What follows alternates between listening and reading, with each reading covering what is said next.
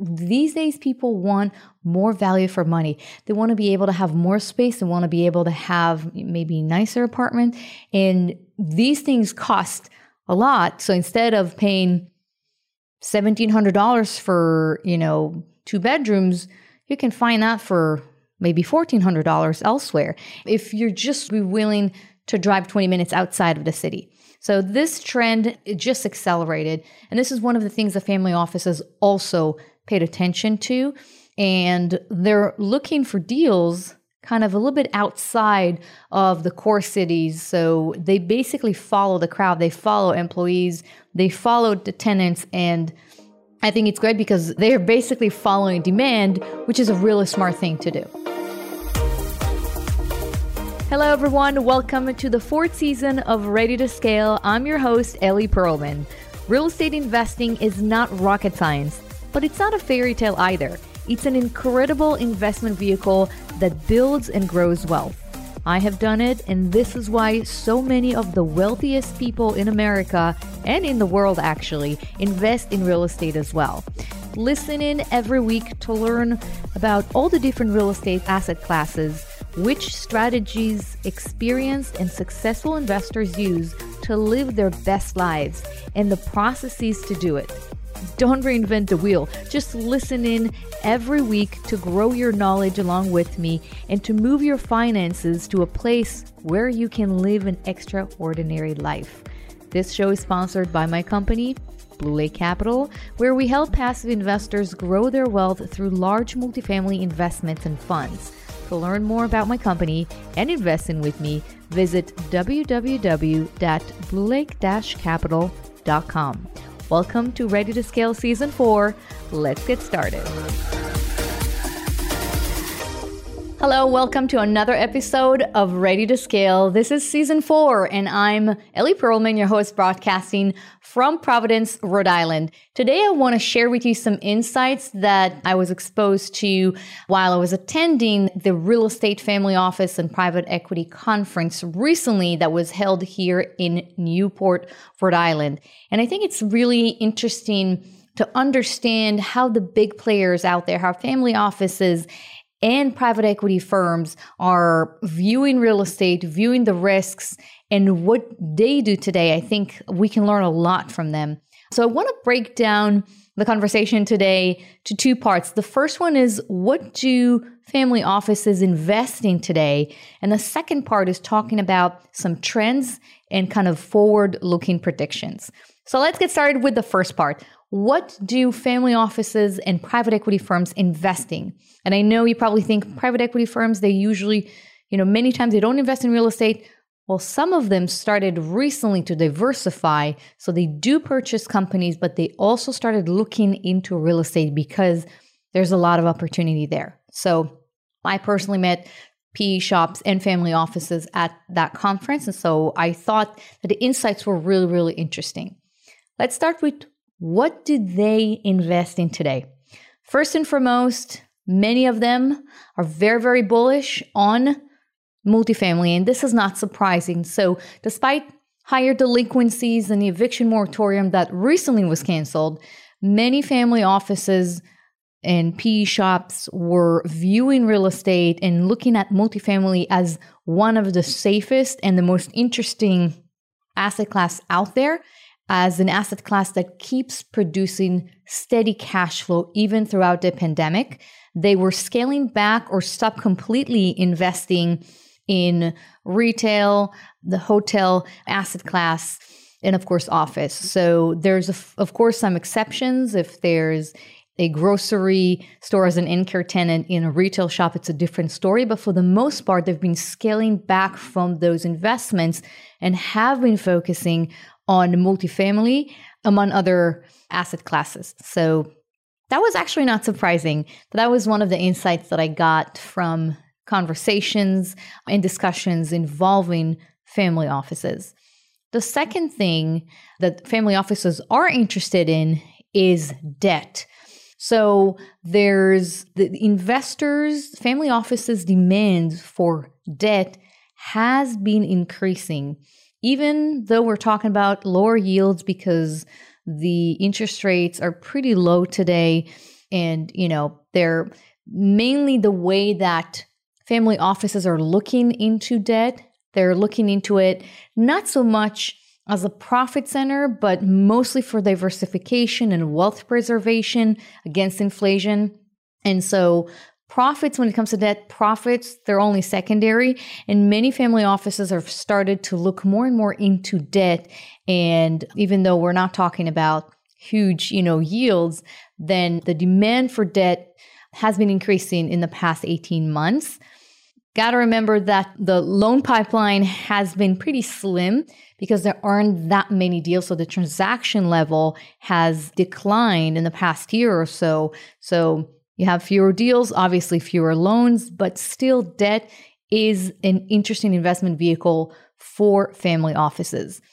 So, this is generally speaking what large family offices and private equity shops that's what they investing and what they're interested in you know today now when we were discussing trends there are a few interesting things that i've learned First and foremost, you know, they're very focused on demographic trends, which I totally understand because I, I do the same. They do notice high turnover in large cities that has young employees because employees tend to, you know, when the pandemic started, they tend to go back home or move to the suburbs.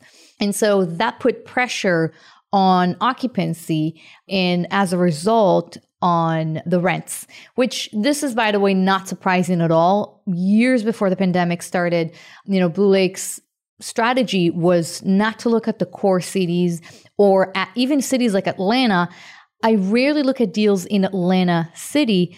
I like to look at, you know, deals in Marietta, for instance, in, in some sub markets around the city, Sandy Springs, Dunwoody. So, not really the hardcore you know, city, but all the other areas that are a bit remote because these days people want more value for money. They want to be able to have more space. They want to be able to have maybe nicer apartment.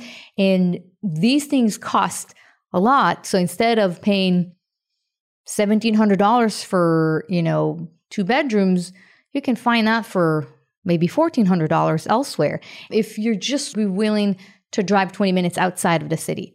So this trend just accelerated. And this is one of the things the family offices also paid attention to.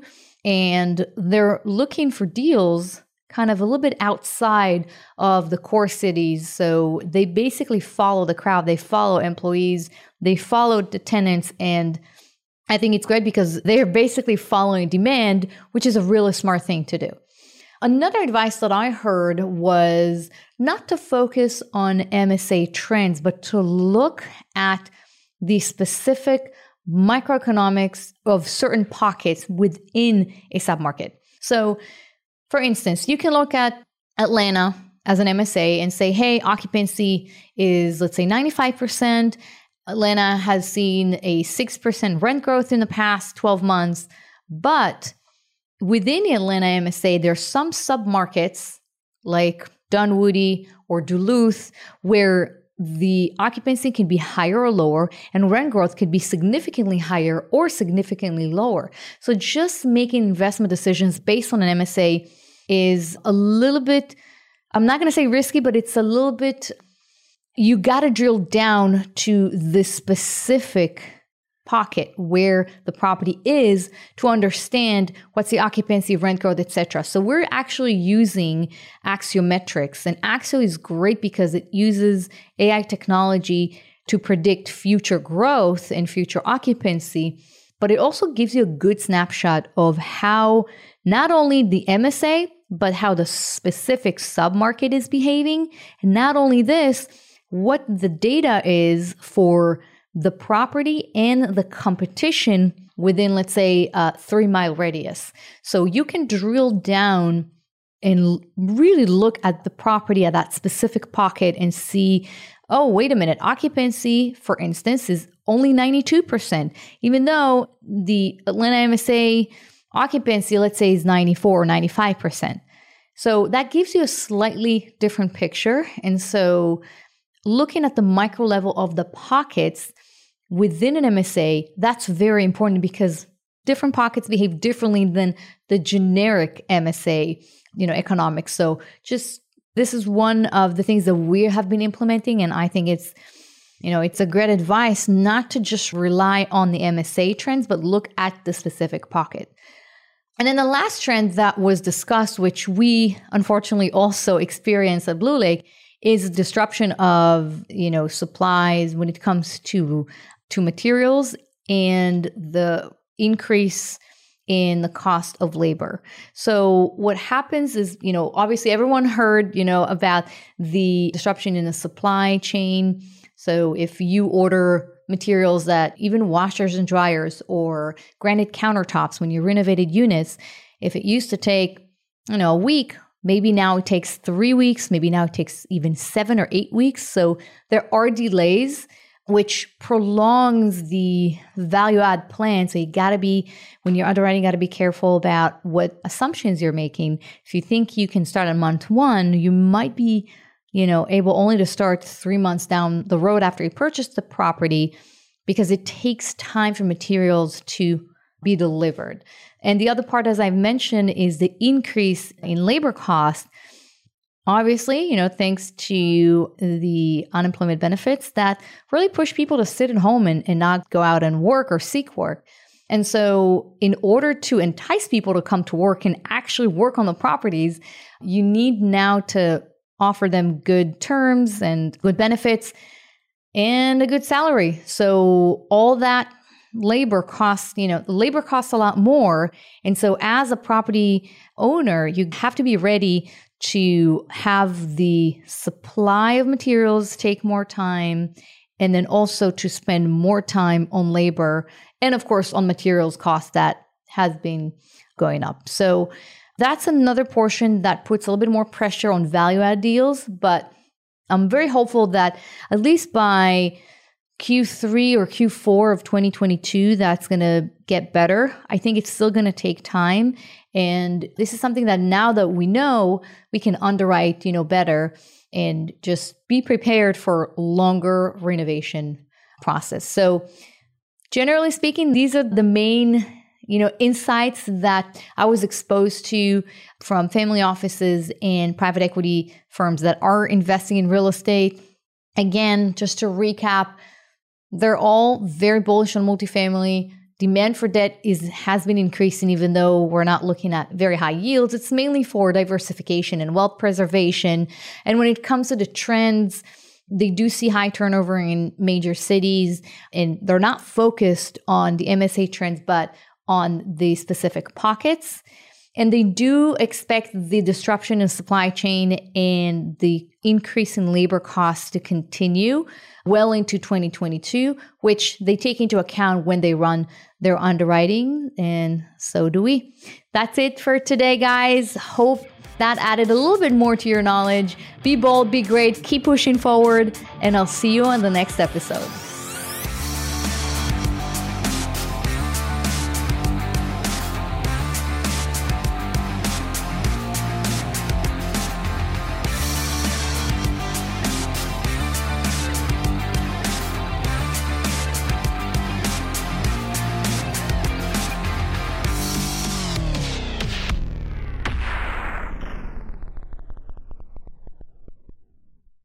This podcast is a part of the C Suite Radio Network.